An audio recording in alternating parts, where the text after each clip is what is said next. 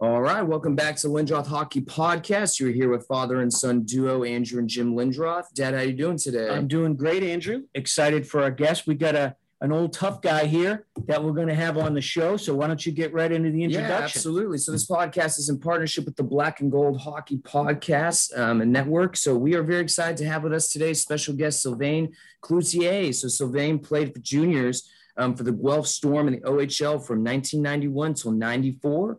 And during that time, he also was able to captain the team during his final year with the team and then was drafted in the 92 draft in the third round by the Detroit Red Wings. After graduating from juniors, he immediately began playing in the AHL um, for various clubs from 94 to 98 until reaching his ultimate goal of playing the NHL while he suited up for a stint of games with the Chicago Blackhawks. Sylvain continued his career playing in various leagues and didn't officially retire until 2014. His most notable accolades is being a Calder Cup champ in 2002 and 2003, and was a two-time EIHL champ in 2007 and in 2008. I know that was a mouthful, Sylvain, but we are very excited to have you today, man. So welcome our guest, Sylvain Cloutier. How yeah. you doing today, man? I'm doing very well. Thank you for having me. Absolutely. So, Sylvain, I wanted to start with the questions by um, starting with your experiences in the OHL. So, for uh, our fans that don't know, um, uh, Sylvain had 237 points and 106 goals during his three years in the league.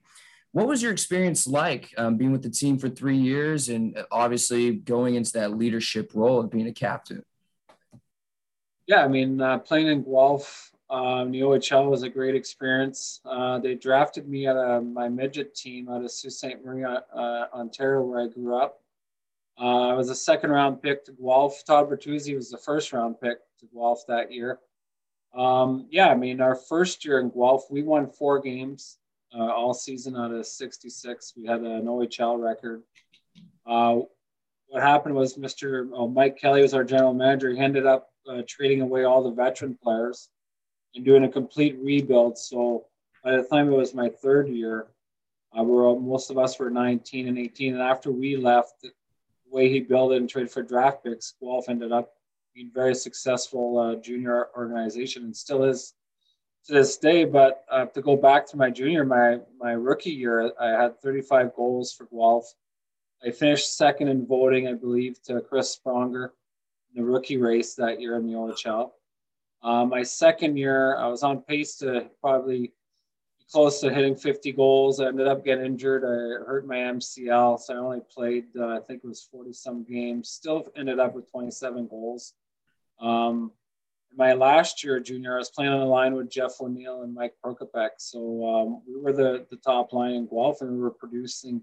Uh, they were counting on us. Had a great offensive season uh, that year and then ended up signing my contract with Detroit and moving on from Guelph. But Guelph was great because that was my high school years and spent a lot of time. And that's where I met my wife also. She was going to Guelph University. So, so uh, nice. actually today, today's our 24th anniversary. So, oh, congrats, man. Yeah, so, yeah. yeah, so she let me do this. No, but uh, my uh, she went to school there. So, no, Guelph's, um, you know, it's a special place in my heart for sure.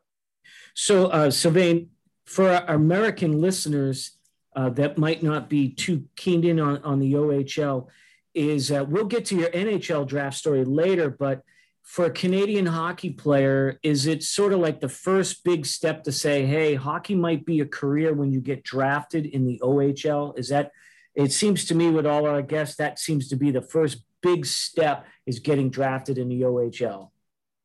Yeah, I mean, I was playing uh, Bantam in Sault Ste. Marie, um, and I was uh, ranked as an underage player the OHL. And you had at the time you had to go in the top three rounds um, that's when I really found out, oh, maybe, you know, there is something here for me to have a hockey career. You get noticed, people are coming to interview you, you're meeting with people.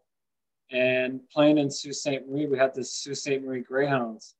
Uh, that was right on home, uh, hometown team. And, um, you know, growing up, you wanted to, play there. And some of the players they had there, like Rick Tocchet played there. And who else did I think of? Um, trying to think of other guys. Oh, Adam Foote and Kevin Hodson guys like that played in the Soo. So you watched them play, and that's the team you wanted to play for. So uh, after my Bantam year, ended up going to midget, and I was ranked in the first round for the OHL draft, and met with a lot of teams. Uh, Guelph met with them quite a bit, and the Soo obviously from being there in the Peterborough Petes. But um, you know what? It was uh, when I was in Bantam. I mean, I was approached at tournaments by OHL scouts, and um, back then we didn't really talk about the NCAA route. So nowadays the players know a lot more about the NCAA route. So you can go either way, OHL or even the USHL, who's a very good league now, and uh, the NCAA. I mean, we had Lake Superior State across the bridge, Sault Ste. Marie, Michigan, but you know, you wanted to be a Greyhound growing up. So yeah, the OHL. Um, when they came and interviewed me and, and finally knew I was going to be, that's when I started believing, wow, there might be something here. Now, a, a question I definitely wanted to ask Sylvain was I, I was doing my research and noticed that when the final season, I assumed your OHL season had concluded, it, it, looked like you were immediately requested and you jumped straight from the OHL to playing what at least two or three games right in the AHL with the Red Wings affiliate. What was the story of how that came on? What was that like playing with 18, 19 year olds? So all of a sudden you're playing one league right below the NHL. Yeah, I mean, um, you know, we ended up actually losing to my brother, uh, Danny the goalie. Uh, you know, he was the goalie for the Sault Ste. Greyhounds, and that's who we played uh, that last playoff round of my junior career. And they they beat us. And uh, after the game, you know, um, obviously it, so, it's emotional. We had a very good team. You've been with these guys for three years. Uh, you became very close, and I got called into Mike Kelly's office right away after the game, and it's like, yeah, you need to pack your stuff. You're uh, meeting Adirondack, the Red Wings in Cornwall uh, tomorrow night. And um, so I had to drive there. I packed my stuff, but it, it, was emotional because I didn't get to say goodbye to my teammates. Like, obviously, we, they got together after the game and, you know, had a party and um, even to say goodbye to the fans. I think I went upstairs quick. There was a, a bar in the old uh, Memorial Arena or Gardens Arena in Guelph. And there was a little bit of a celebration saying goodbye and gave my jersey and stuff, but it was kind of so quick that you know, I wasn't there for the awards night and all the booster club stuff. So it was, I was happy I was getting called up. It was also sad, a sad time at a time because your junior career was over and all the guys you went to war with for three years, like, you know, there's no cell phones back then and, you know, really didn't use the internet really. And, uh, to leave and just jump in my, you know, it was quite a, a drive to Cornwall. And it was a sad time because you reflect on your career, but also was exciting um, once I got to uh, Cornwall and uh, Newell Brown was there as the head coach and Murray Eves was his assistant. So obviously, oh, sorry, Joe Patterson.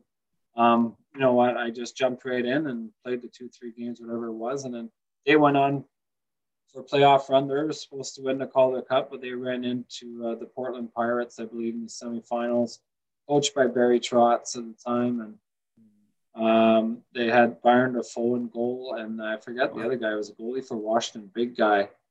Olaf Kolzig, maybe that was his name. Kolzig, yeah. Yeah, Kolzig. So they were pretty stacked and they had a really good team. So we got to watch and we practice and you know, it was quite the experience. There's two or three of us over there as Black Aces. And no, and then the following year I was back, went to training camp in Detroit and we all got sent down. And uh, yeah, that's when the Adirondack Red Wings uh, career started we enjoy asking our guests uh, to, to, talk a little bit about their their draft story, and you know we got everything from first rounders to guys that went to the draft and never got never got drafted.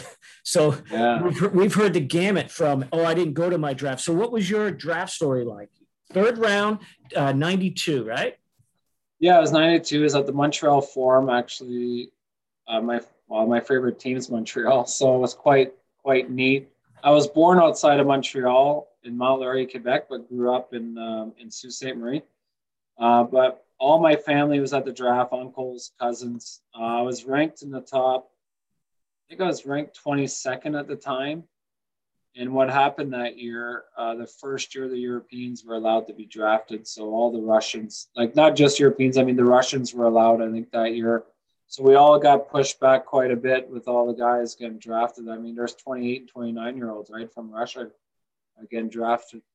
Um, during my last year junior, I had a lot of meetings with Washington, Toronto, uh, LA, Pittsburgh. I remember Detroit. I think I had one meeting during the season. The team I was having a lot of meetings with was the Toronto Maple Leafs, uh, right to the Friday night, the day before the draft, because ours was on a Saturday. And um, I thought for sure I was going to the Maple Leafs.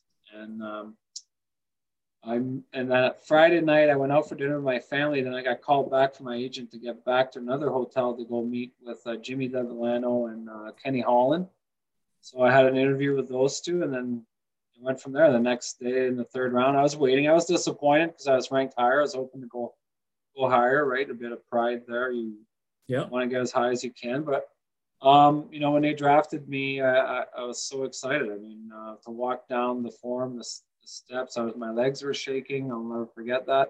I was worried about missing a step, and then I met, I went and met at the table. I mean, uh, Scotty Bowman and all those guys, um, Ken Holland and Doug MacLean and Brian Murray. They were all there, but maybe Scotty wasn't there at the time. But um, yeah, no, it was quite the experience. It was an honor to be drafted by an original six and and the Red Wings for sure. So, so since you were, you know, still pretty high in the draft, um, what were some of the conversations that you would have with a team if they're interested in you? I mean, what are some of the questions? What What do you talk about with them? Oh, you know, they back then. I guess it was more like not like they do today. Like I, I did go to the top 50 NHL uh, prospect testing. I think it might have been the first year they started. Was at the Toronto airport or the hotel. It was actually the first time I took a plane from Sault Ste. Marie to Toronto.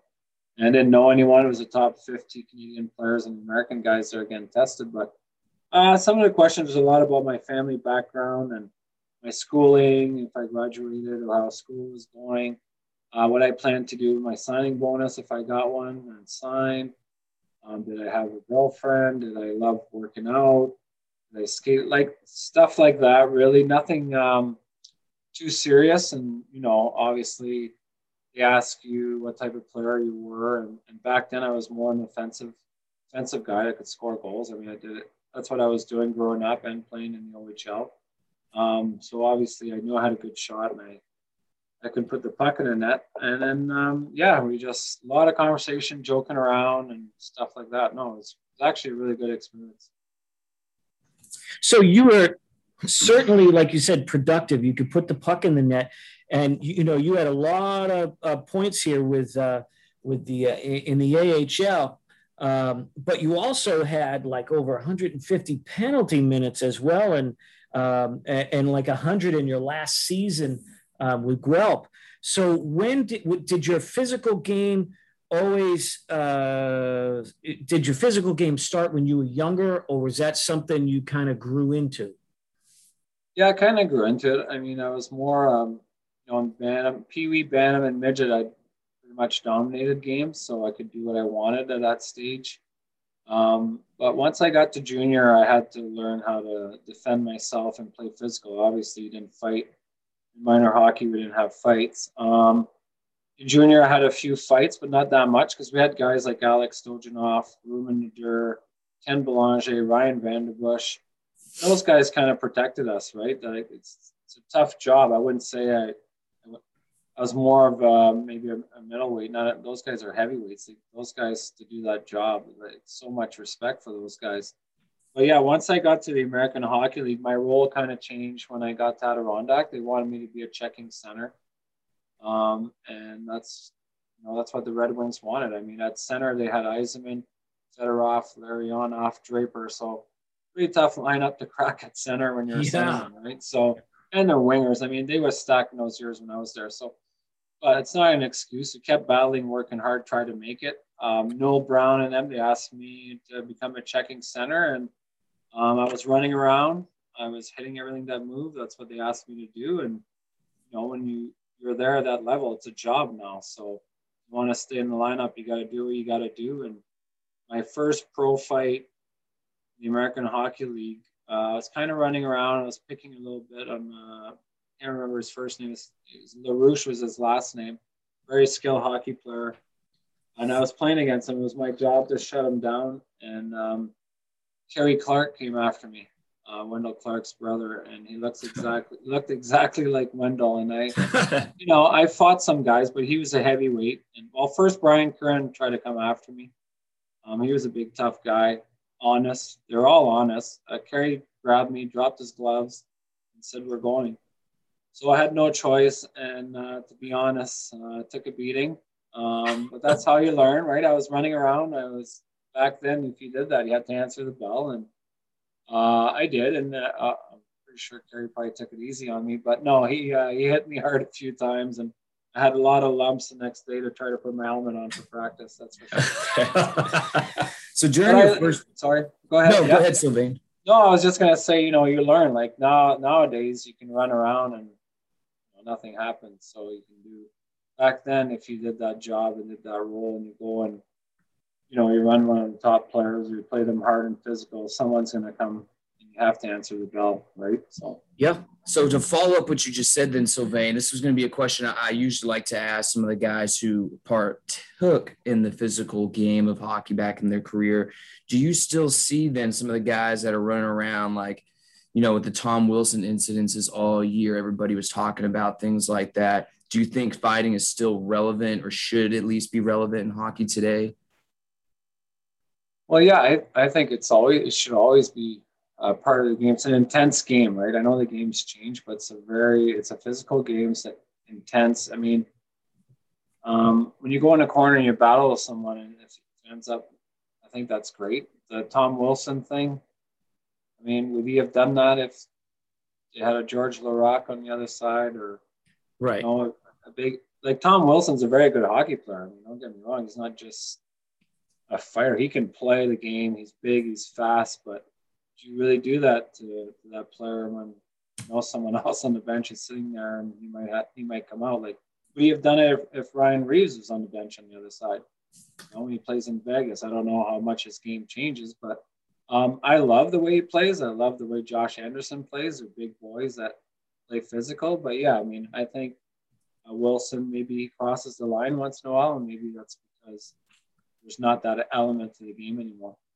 Well, you're right, and you know, we see it the uh, the Rangers after the Wilson incident. I mean, he came out to play another period and a half, and there was literally no response from the Rangers. Of course, they came back the next game and they had whatever their little line fight or whatever happened there. But I think that was more of a necessity from the fans. I mean, you know, but nobody stepped up, and you got a like a Kadri, again, a good hockey player, but he can take some liberties and run some guys.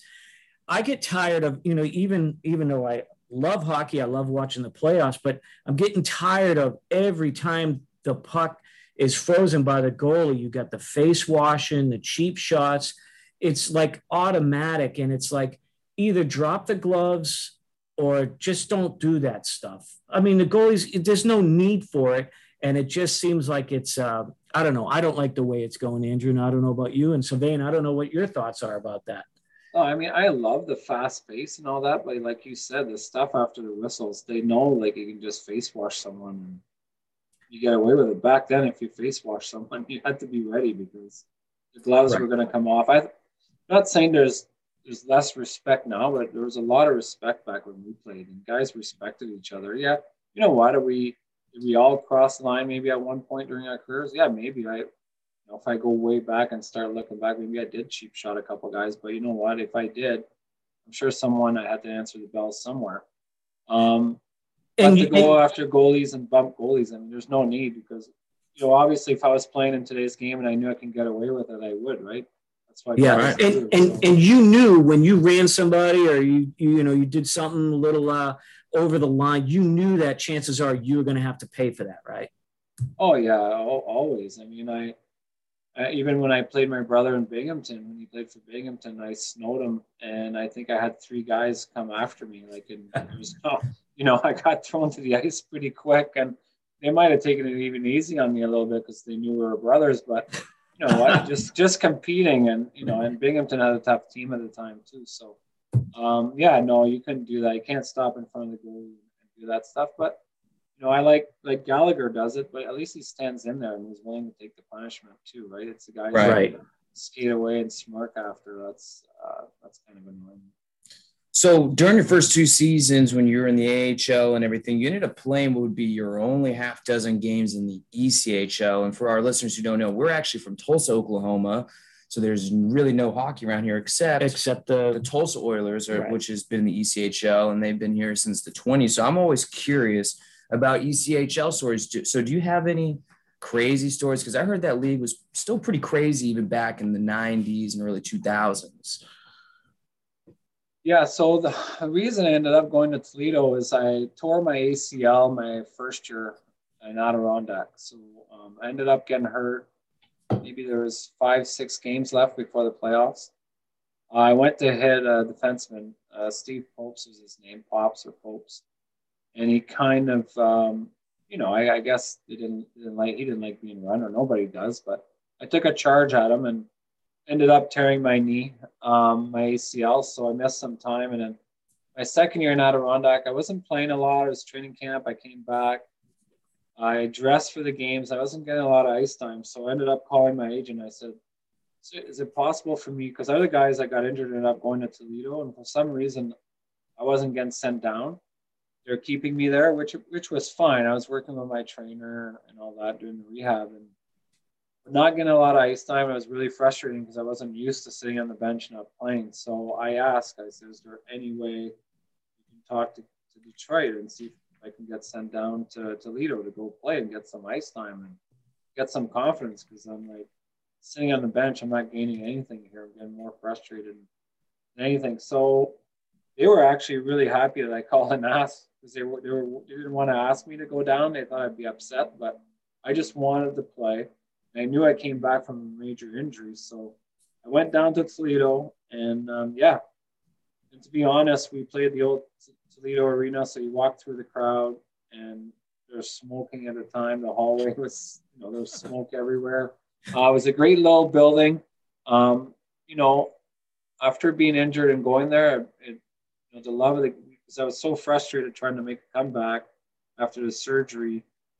Six months out. It took me almost seven months to, to get back into it, and um, those two weeks in Toledo were a blast. I mean, I enjoyed every minute of it playing the East Coast Hockey League, and uh, I can't think of my coach's name right now. I know his nickname was Chief, um, but we had a great group of guys. Uh, Jason uh, Gladney was there at the time, a guy I played against in the OHL. And he played in Adirondack my first year a little bit with me, and he didn't come back and then sign him back. But he, he was playing in Toledo, and we were pretty close uh, buddies. But it was nice to, to go there and have a familiar face. And you know what? I, I regained confidence um, offensively, especially because they were, they were playing me as on the PK. I was playing on the power play. I was playing on a good line. So yeah, it was a lot of fun. Really enjoyed Toledo. Now you also had some stints with the IHL, and uh, you know our younger listeners uh, might not know too much about the IHL, but that was an interesting, independent sort of renegade league. What was your experiences in the IHL? Well, when I when I left the Detroit organization, uh, Kenny Holland had given me um, they wanted to bring me back for another year and send me back to the Detroit Vipers because I was ended up getting loaned out to the Vipers for their playoff run. Um, and I played for Steve Ludzik there, and Rick Dudley was the general manager. We ended up losing to the Chicago Wolves in Game Seven of the Turner Cup that year. So after my contract was up, uh, my agent Kenny Holland spoke, and they offered me the same salary, but wanted not to send me back to Adirondack, but because I had success with the Vipers uh, during the playoffs it took me a while to stay in the lineup because they had a very good team. And I had to prove myself to Steve Ludzik, and which I did because I ended up playing on the line with uh, Stan Drulia and um, Pete Ciavaglia. And then I started off on the fourth line with, well, if you believe this, Jimmy Carson and, Phil Crowe. So, uh, but I worked my way up. Um, had a great playoffs with them. Um, but yeah, so Detroit offered me another year, same salary. They said, we'll send you back to the Vipers. You'll be close. And I'm like, you know what? Like, um, Kenny told Rolly Thompson at the time, my agent said, why don't you guys go explore? If you can't find anything, contract's there for, for slide and you, and you guys can come back, we'll sign you. So Rolly made some phone calls and right away Chicago uh, offered a two-year contract. Uh, they were assuming I was going to sign back with Detroit. So Bob Murray at the time uh, made us an offer and that's how I ended up in uh, Indianapolis. Um, which was really good for me because the other farm team for Chicago that year they split their the, the two they sent 10 guys to Portland and the American Hockey League and then 10 guys to Indianapolis.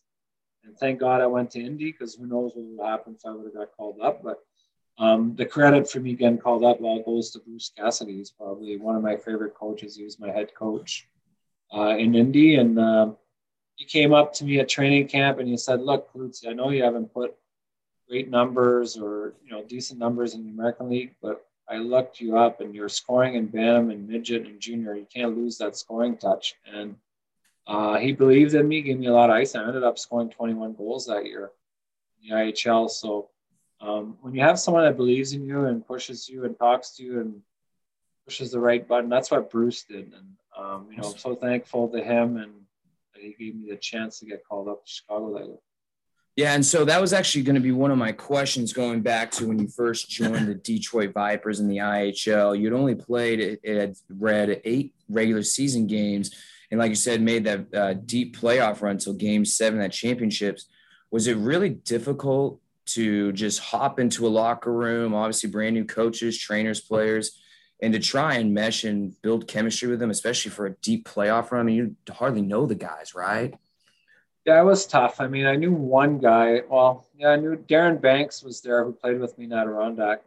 A big tough guy, Banks. Yeah. And um, uh, he was there, so that made it made it a bit easier. There's another guy that got traded with me too. Was uh, Dwayne Joyce, but he wasn't sure if he was coming. He had a family in Adirondack He was told he wasn't going to get moved. He ended up getting loaned out, so he wasn't too happy. So uh, I ended up getting on a plane, flying to Vegas uh, to meet the Vipers in Vegas because they were playing in Vegas.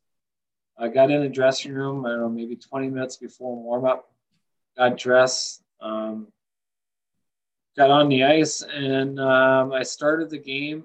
And I can't remember the guy, but at center, um, I won the face off and turned around. The guy cross checked me right in the back. So I turned back and hacked him right in the ankles and dropped the gloves. So I think it was the first shift or I could be wrong there. Might have been my second or third shift, but I'm pretty sure we ended up getting a fight and I forget who the guy was.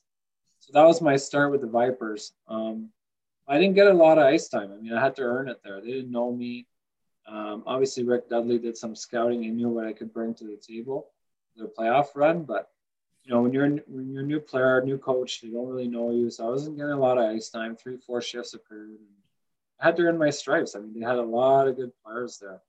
Um, they had their defense, Ian Herbers, Brad Shaw, Jeff Reese was in goal, a lot of ex NHL guys. So um, you had to work hard in practice and try to be in the lineup. I mean, um, Wayne Presley was there, Jimmy Carson, I mentioned him earlier. But yeah, no, I fought my way through and yeah, I ended up uh, getting a regular shift uh, in the playoffs and, and myself. And like I said, I worked my way up the lineup, and it was a great experience. So I've, I have always had a lot of respect for uh, Ludzik, and uh, I always thought he kind of got a bum rap when he was the uh, head coach in Tampa. I, I, actually lived in Tampa around that time, and of course, you know, fans around that time before uh, Tortorella came on board. You know, it, it was just owners every other year and head coaches weren't didn't have a long tenure. But I always thought Ludzik uh, had a good games, uh, a good system there, and of course, like you're talking about, was just a great coach in the minor leagues. Uh, what were some of the better qualities that Ludzik showed you? Well, Ludzik could motivate you. That's one thing he could do very well, but also uh, one of his strengths was um, the systems he put in place. He was a very smart hockey man. Um, because when I went from Adirondack to switch systems, he, he had face-off plays. Uh, you had to learn all over the place. Like I wasn't used to that, and uh, very organized, um, very smart uh, coach. Could adjust during the game, no problem. Different things, and then between periods, uh, have us switch things around and he was always on the ball, but he can definitely motivate you. I mean, he can push your buttons the right way. When he came in, the intensity, Ludzy's got a lot of intensity. He was a very intense man, and um, he can push, push, push everybody. I mean, um, it was it was great to play for him. It was a great experience. I know my brother played for him in Tampa a little bit before he got traded. Vancouver, either that or he was let go at the time, let's see. but Dan liked him too. I mean, you know, you have a guy that cares about the game so much, you, you go through the wall for him. So uh, you mentioned uh, Darren Banks being a, a, teammate of yours for a while. So uh, we had Banksy on, I don't know, three or four, three months ago, whatever. We were talking about him, colorful guy. So I'll ask this question: uh, Would you have gone up against Banks if you had to? no. I mean, no, no. I mean, if he grabbed me and I had no choice, yeah. But you know what? Um, Banksy's a big man. He's very strong, and um, you know he sat beside me in Adirondack in the dressing room. He's a great guy. I actually ran into him uh, two years ago in Vegas. I took uh, I was coaching a junior all star team in the area, and took him to a showcase up there, and I ran into Banksy there. So yeah, he's still the same. He hasn't changed one bit since we played together. So, so a great guy. No, but I would never fight him unless I had to. so who was uh who was the toughest line mate you had then that you were able to play with over the years? Well, I mean, the toughest guy, I guess the, the best fighter of all time be Bob Probert. So um, I was called up in Chicago. I played with him and Reid Simpson on the line, and uh, actually Bob was my roommate on the road. Um, he was a great guy, and um, you know I I knew Bob from the days I was with Detroit training camp as a young guy. He was always he was always one of the players that took the time to talk to the young guys when we came to training camp. You know, he always asked you questions, and then when he found out I I came from the Soo, Um, Bob played for the Soo Greyhounds, so we had a lot of things in common already. So uh, he was good to me during all those Detroit years. I went to training camp, and then when I went to Chicago, it was nice to, you know, to get to see him there and be his line mate and be his roommate on the road. And then when I played over in England, he actually came on a tour with the team and dropped the puck at our one of our games in Coventry, and uh, I ended up getting player of the match, which he, he gave you a case of beer, and, and Bob's the one that presented it to me after the game. So no, um, yeah, I'd say Bob is, but I mean, there was guys like Ryan VandenBussche I played with in junior. The guy is five nine, he'd fight everybody pound for pound. He's really tough. Kenny Belanger was a big man. Um, he, he can throw. He was a lefty. Uh, Frank Bialowas, I played with in yeah. Indianapolis.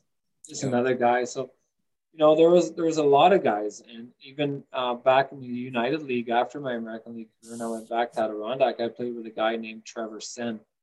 Um, you know, maybe he never got a chance to play higher up. I think he played a little bit with Baltimore in the American League, but that guy was tough and mean.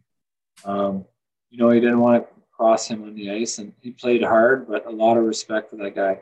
He played hard at that level, and he showed up every night and dropped his gloves. So just a few of those guys. I mean, yeah, Probert for sure because he's everyone knows him. He's probably one of the best fighters of all time, if not the greatest.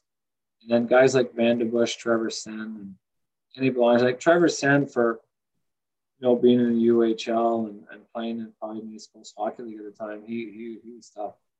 Now, yeah, we've actually had uh, multiple guests, tough guys, have been on the show that have mentioned VandenBussche. I hear that name all the time now. And you said he was only five nine. I, I don't know if this is yeah. So he was a small guy. So I also heard too. Is he a bit crazy on the ice, almost like a Chris Nilan, just unpredictable? I heard he kind of maybe like to spear guys. He was never afraid to drop the gloves, but he was just crazy. Well, I played with Bushy and Guelph for two years with the Guelph Storm. Um, one of the nicest guys you'll ever meet. A great family guy, great guy. Um, but when he was on the ice, obviously everyone's different. Uh, he played at a high intensity. He's very competitive.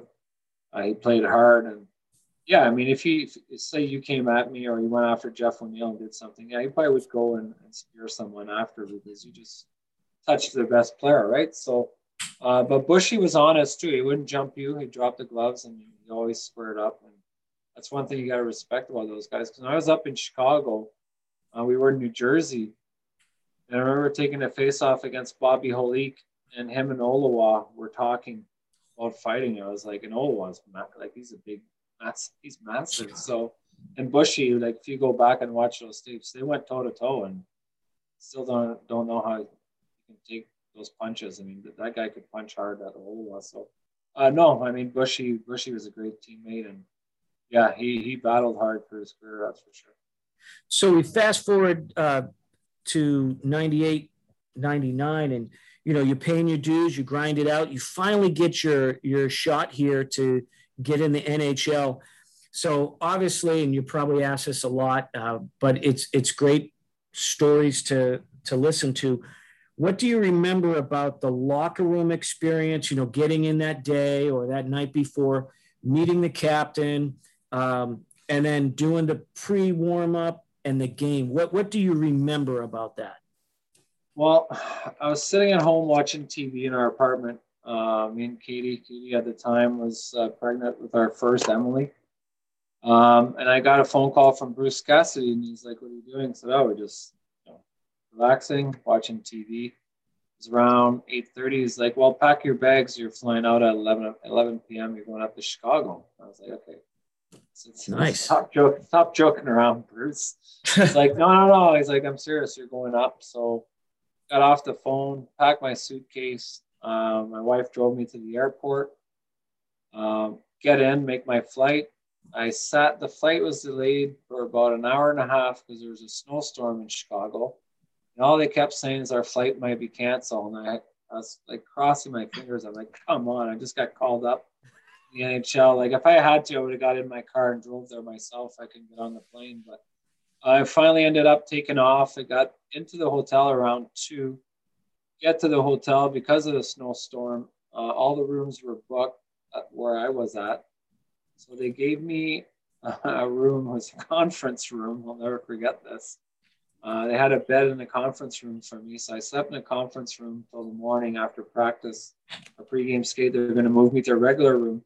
So I ended up sleeping in the conference room, which I didn't sleep very well because it's a big room and it was dark. And pretty creepy, to be honest. But yeah, that was my start. And then I got the pregame skate, uh, met everybody there, the guys we like Bobby Poker was one of the first guys always. Chris Chelios, Dougie Gilmour. Uh, I knew Jamie Allison from our junior days, and um, Brad Brown, another guy I competed against in the American League.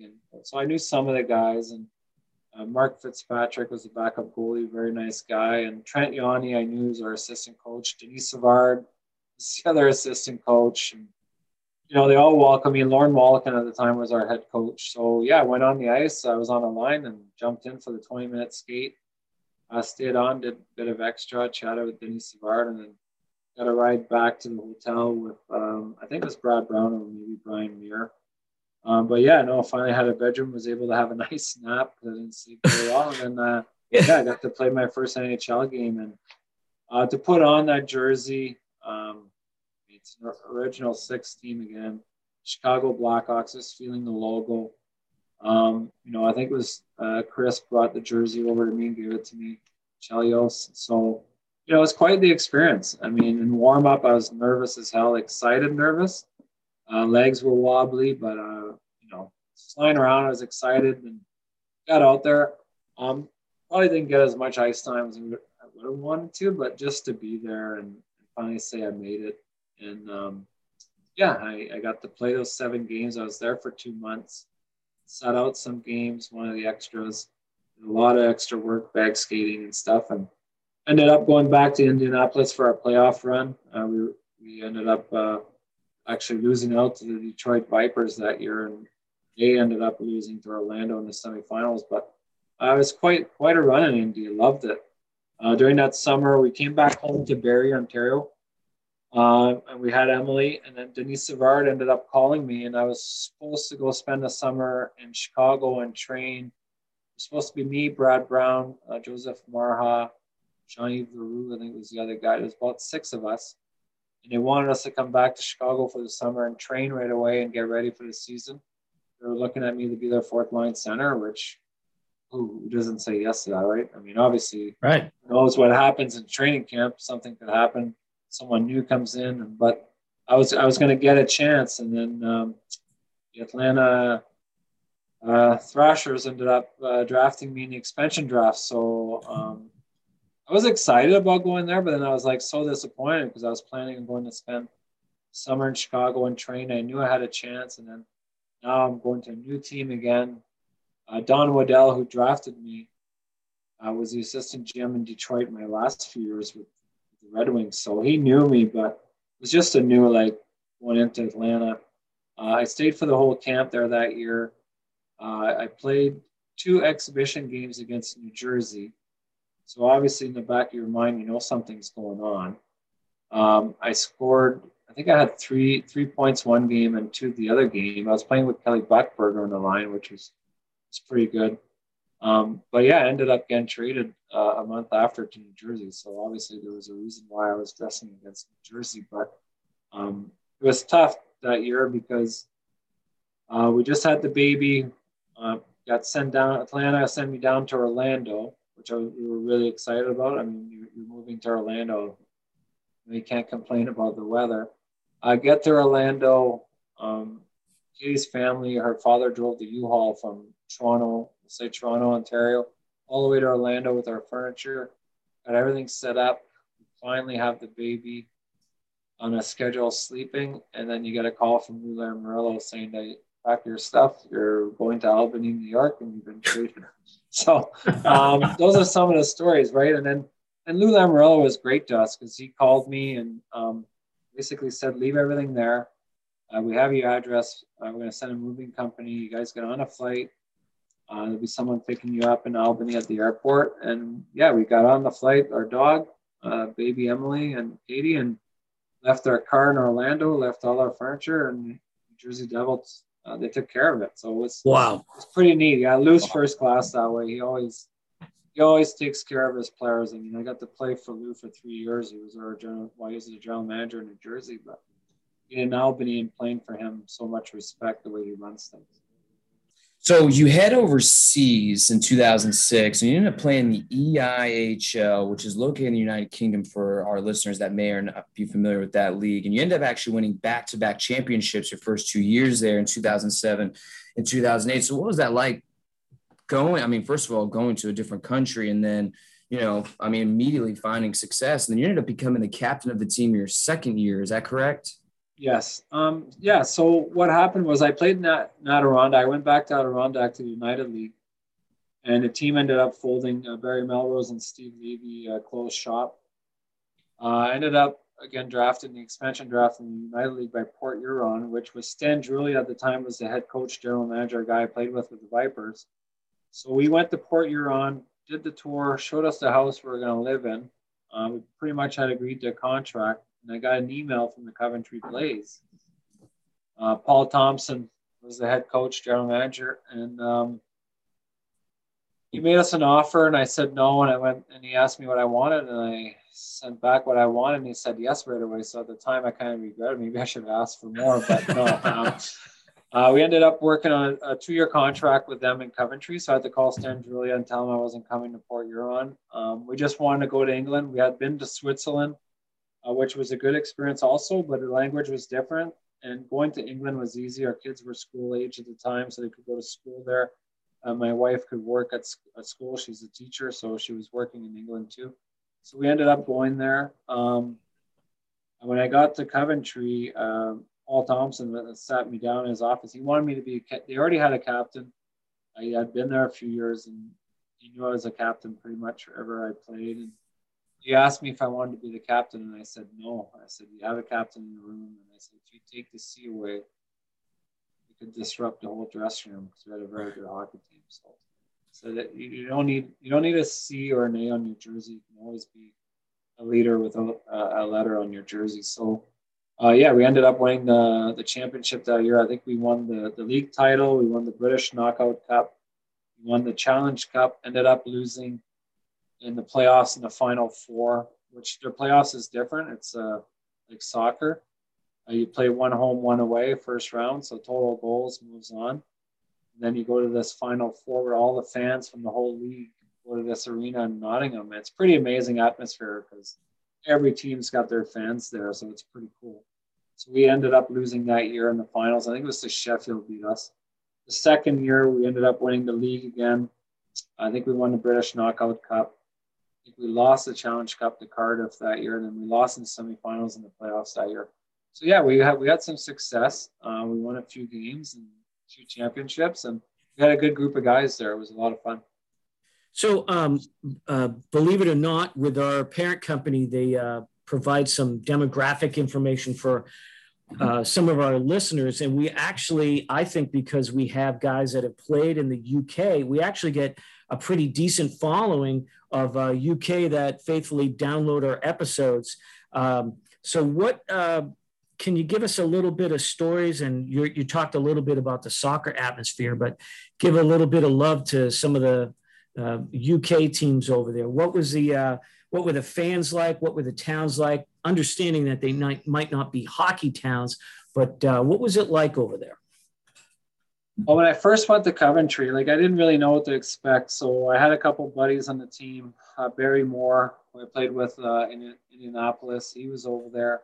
Uh, Neil Martin, uh, who was from uh, Northern Ontario, um, he played with my brother with the Greyhounds. So I knew a few of the guys. I didn't know what to expect. I know when I when I first got to Coventry, we, they had a barbecue for all of us, and we ended up going out on the town that night. The day first day before training camp, we ended up going to. We had a barbecue. We had some pints there. Then we ended up going to a club as a team, and you can tell right away we were going to have fun. We headed off, and then training camp started. My first game in Coventry.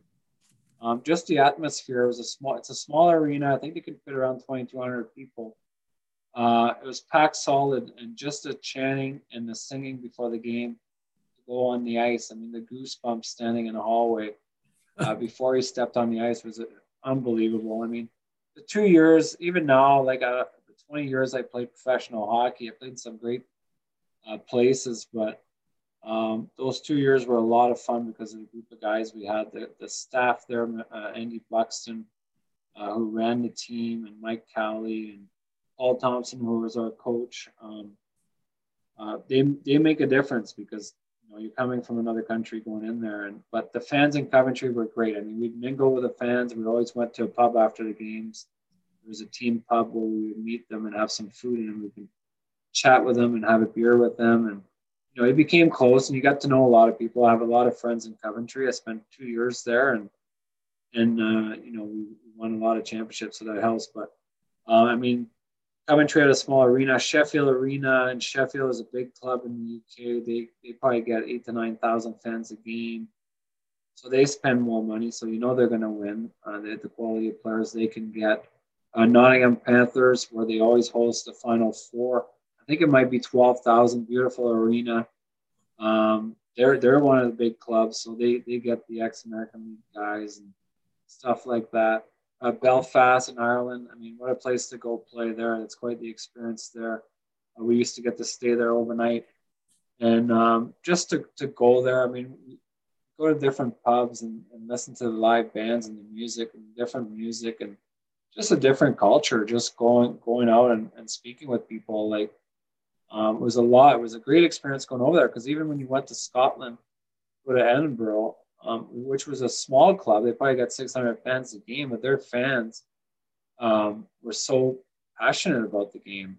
It was like there was 3,000 fans there, and they knew their hockey there. They knew they knew the game in Edinburgh. But what a great city to to go and, and meet. And, you know, even the different accents, the Scottish accents, the Irish accents, oh, the yeah. Welsh accent in Cardiff. I mean, Cardiff's another big club, run really well um, the Devils, Cardiff Devils. But um, yeah, no, we loved our time there.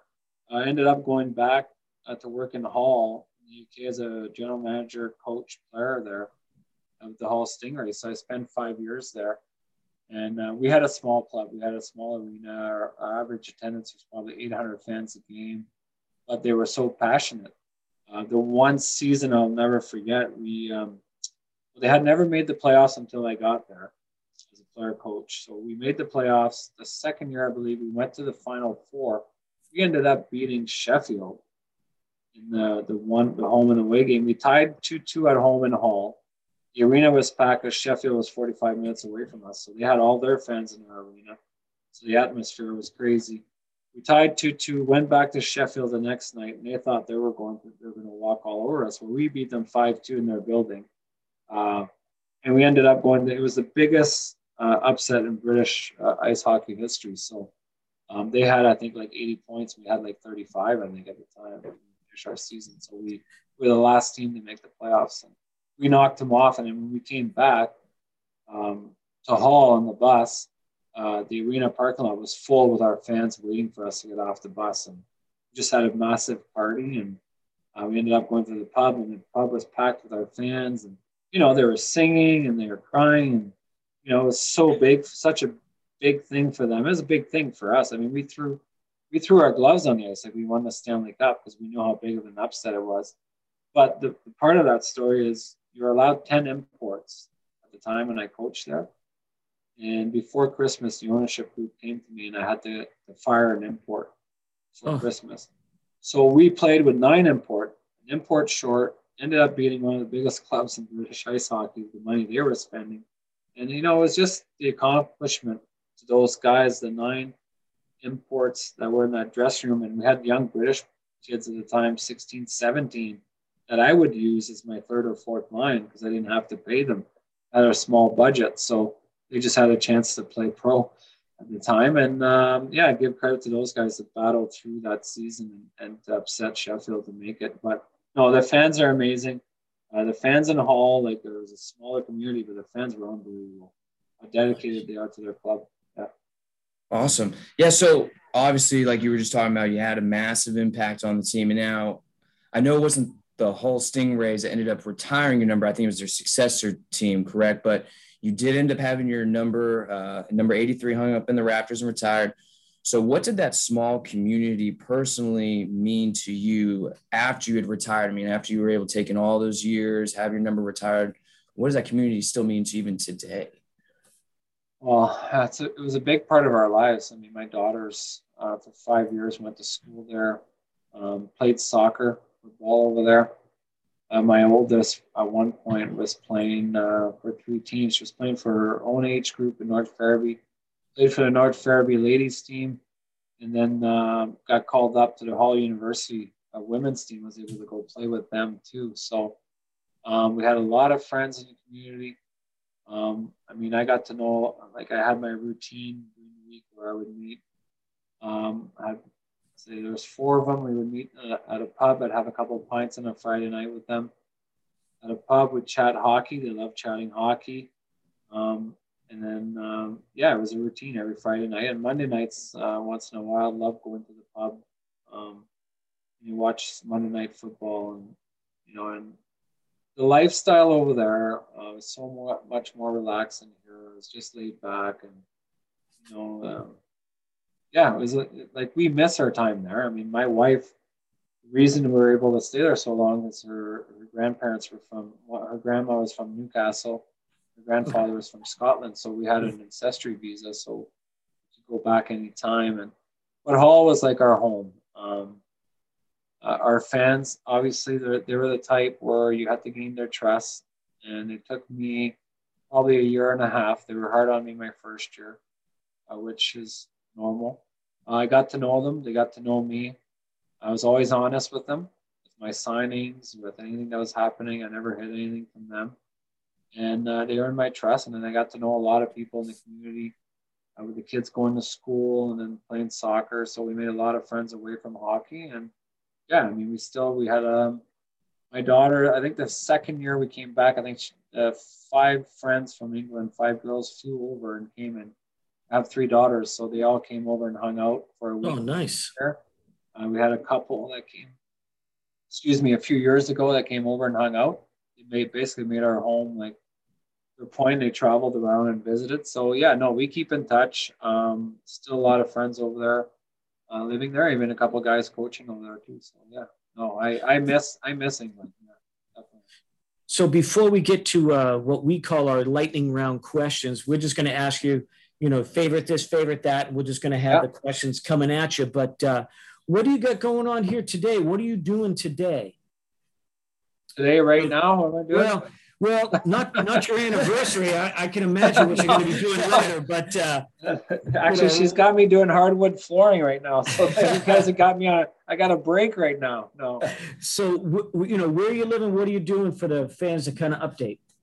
Uh, right now, uh, well, we we had a home in Barrie, Ontario, so we're we're in our home here. I uh, was coaching junior tier two, tier three level. Uh, the past seven years since I came home was a, a, club that was 15 minutes away from my house. So uh, it was nice and easy just to make the round back and forth. I resigned uh, last year during COVID in, uh, in uh, the end of October because there was no hockey. So uh, I resigned from that team. now I'm a free agent. Um, I still want to coach. I still want to be involved. I love teaching the game. I do a lot of skills stuff in Wasaga Beach with some of the minor hockey there.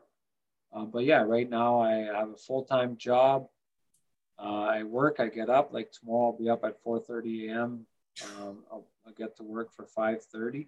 Uh, after I resign from there, I, a friend of mine asked me if I wanted to work, and yeah, so I'm working and enjoying it. It's different. Uh, but I, I missed the game. I love the game. I want to stay in it. So we'll see what happens here in the next few months. Awesome. All right, lightning round questions. I'll start. So, uh, the toughest goalie you ever played against? Uh, Dan Cloutier. Out of all of the minor leagues, IHL, the UHL, even all of the leagues in the um, overseas, excluding the NHL, which one paid the best? Oh yeah. Um, well, Switzerland played the paid the best. I was there for a short time, but if you look at East Coast United League, uh, United League paid the best because there was under the table money. Okay. Let's see. Favorite line mate. Favorite line mate? Well, I have a few. Um, in Guelph, my rookie year, my, I had a line with Bill Kovacs and Brent Pope. Uh, it was a great line my rookie year. Um, favorite teammate in the United League, I'd say it's Hugo Belanger, one of the all time points uh, getter in the, in the minor leagues. Uh, NHL, obviously, playing with Bob Probert and that. Um, probably be my favorite up there. But and, and, over in England, my two years in Coventry, my favorite teammate was Adam uh, Adam Calder, play with, uh, pure goal scorer. Um, really nice guy. He passed away a few years ago of uh, cancer. Uh, in Hull, uh, favorite player I had in Hull as a player coach, who's a good friend now, was a good line mate, is Jeremy Tendler. Considering all the pro leagues that you played in throughout your career, which stadium had the worst ice conditions? Uh, the worst ice conditions, um, I'd say probably in England would have been the Basingstoke Arena. Did they just? Did they just? Yeah. Did they just not know how to make ice over there? I'm not sure if it was they didn't know how to make it. I think it was just the maybe the piping and all that was pretty old, and I think the corners were melting, and it wasn't probably the safest place to play a hockey game. Favorite arena to play in? Favorite arena to play in? Um, Glens Falls um, Civic Center. Uh, played a lot of years there, four years with the Red Wings, Adirondack Red Wings, and then three years with the Adirondack Frostbite and uh, and Ice Hawks. So I'd say the Glens Falls Civic Center, beautiful arena, uh, big ice surface. It was a lot of fun to play there. Is there was there ever a player that had just that innate ability to get under your skin? Uh, there was always a few. I mean, uh, Jarkko Ruutu is one of them. Uh, broke a couple fingers on his helmet. Um, uh, uh, Nash played in Syracuse. He played for Phoenix. I think it's Tyson, right? His first name. Uh, I'm sure he's a great guy off the ice, but yeah, he played the game. He's a little, you know, I wouldn't say he's a little rat, but he liked to talk, and he, he played the game like I did at the time. And he had a great career. He was a great, great, great guy, great hockey player. But yeah, he got under my skin. We used to play Albany, Syracuse. The funniest or craziest thing to happen to you during a game? Uh, I'd have to change uh, one of my game socks in Philadelphia when we played the Phantoms. Um, I spilled some red Gatorade and somehow Lou Lamoriello saw it and I had to change my sock, my white sock to another white sock. Wow. Wow. So I know I know that this last question is obviously very, very broad, but just maybe the first memory that comes to your head when I say what was your favorite hockey memory in your entire career?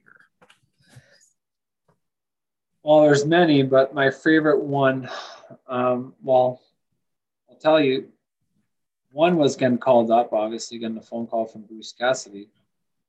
Um, but the one that stands here was uh, being the captain of the Houston Aeros, and um, you know Todd McLellan my coach at the time. He picked me as the captain, and be able to lift the Calder Cup Game Seven against Montreal's farm team and, and Edmonton at the time they were sharing was probably the best moment was lifting that trophy.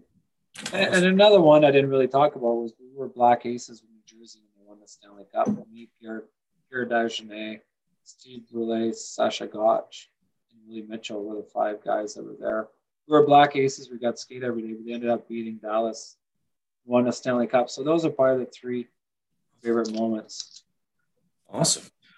Well, we want to thank you so much, and you've been very gracious of our time and Yeah. putting up our fan base questions. Hopefully, we ask you questions you don't normally get, but it's the way it goes, I guess. No, it was awesome. Thanks for having me, guys. yeah, man, absolutely. And have a wonderful anniversary as well. Yeah, thank you. yeah, and if you just hang on, I'm going to pause this and we'll say goodbye offline. But uh, hang on one moment, we'll be right back. All right, Andrew. Yeah, wonderful time. Sylvain's a great guy. Um, you know, I really enjoy interviewing the players that you know have played everywhere. Obviously, it's cool when you if you get an NHL you know regular in here on the show, but you know playing overseas and you know getting stories and ideas of what you know other fan bases are like there. I mean, only 800 people a game, but if, if they're going absolutely crazy every game, man, it's got to feel electric Well, way. and and like I said, we do want to throw a little bit of love to our um, the UK hockey fans, Yep. and like I do say, the demographics we got, you know, we we we do have a little bit of a a listener base over in the UK, and we want to say hello to all of them, and you know, uh, we should. Uh, Maybe get uh, a UK born player on the podcast sometime. Yeah, absolutely. Um, so for any of our fans that you know have got recommendations for players, coaches, people, I mean, let us know. We, we like to go and try and do our research, find and try and contact these guys. And um, yeah, it was Yeah, just, our, our goal, which we've been successful thus far, of having a, a, a guest each week. And uh, who do we got lined up, Andrew?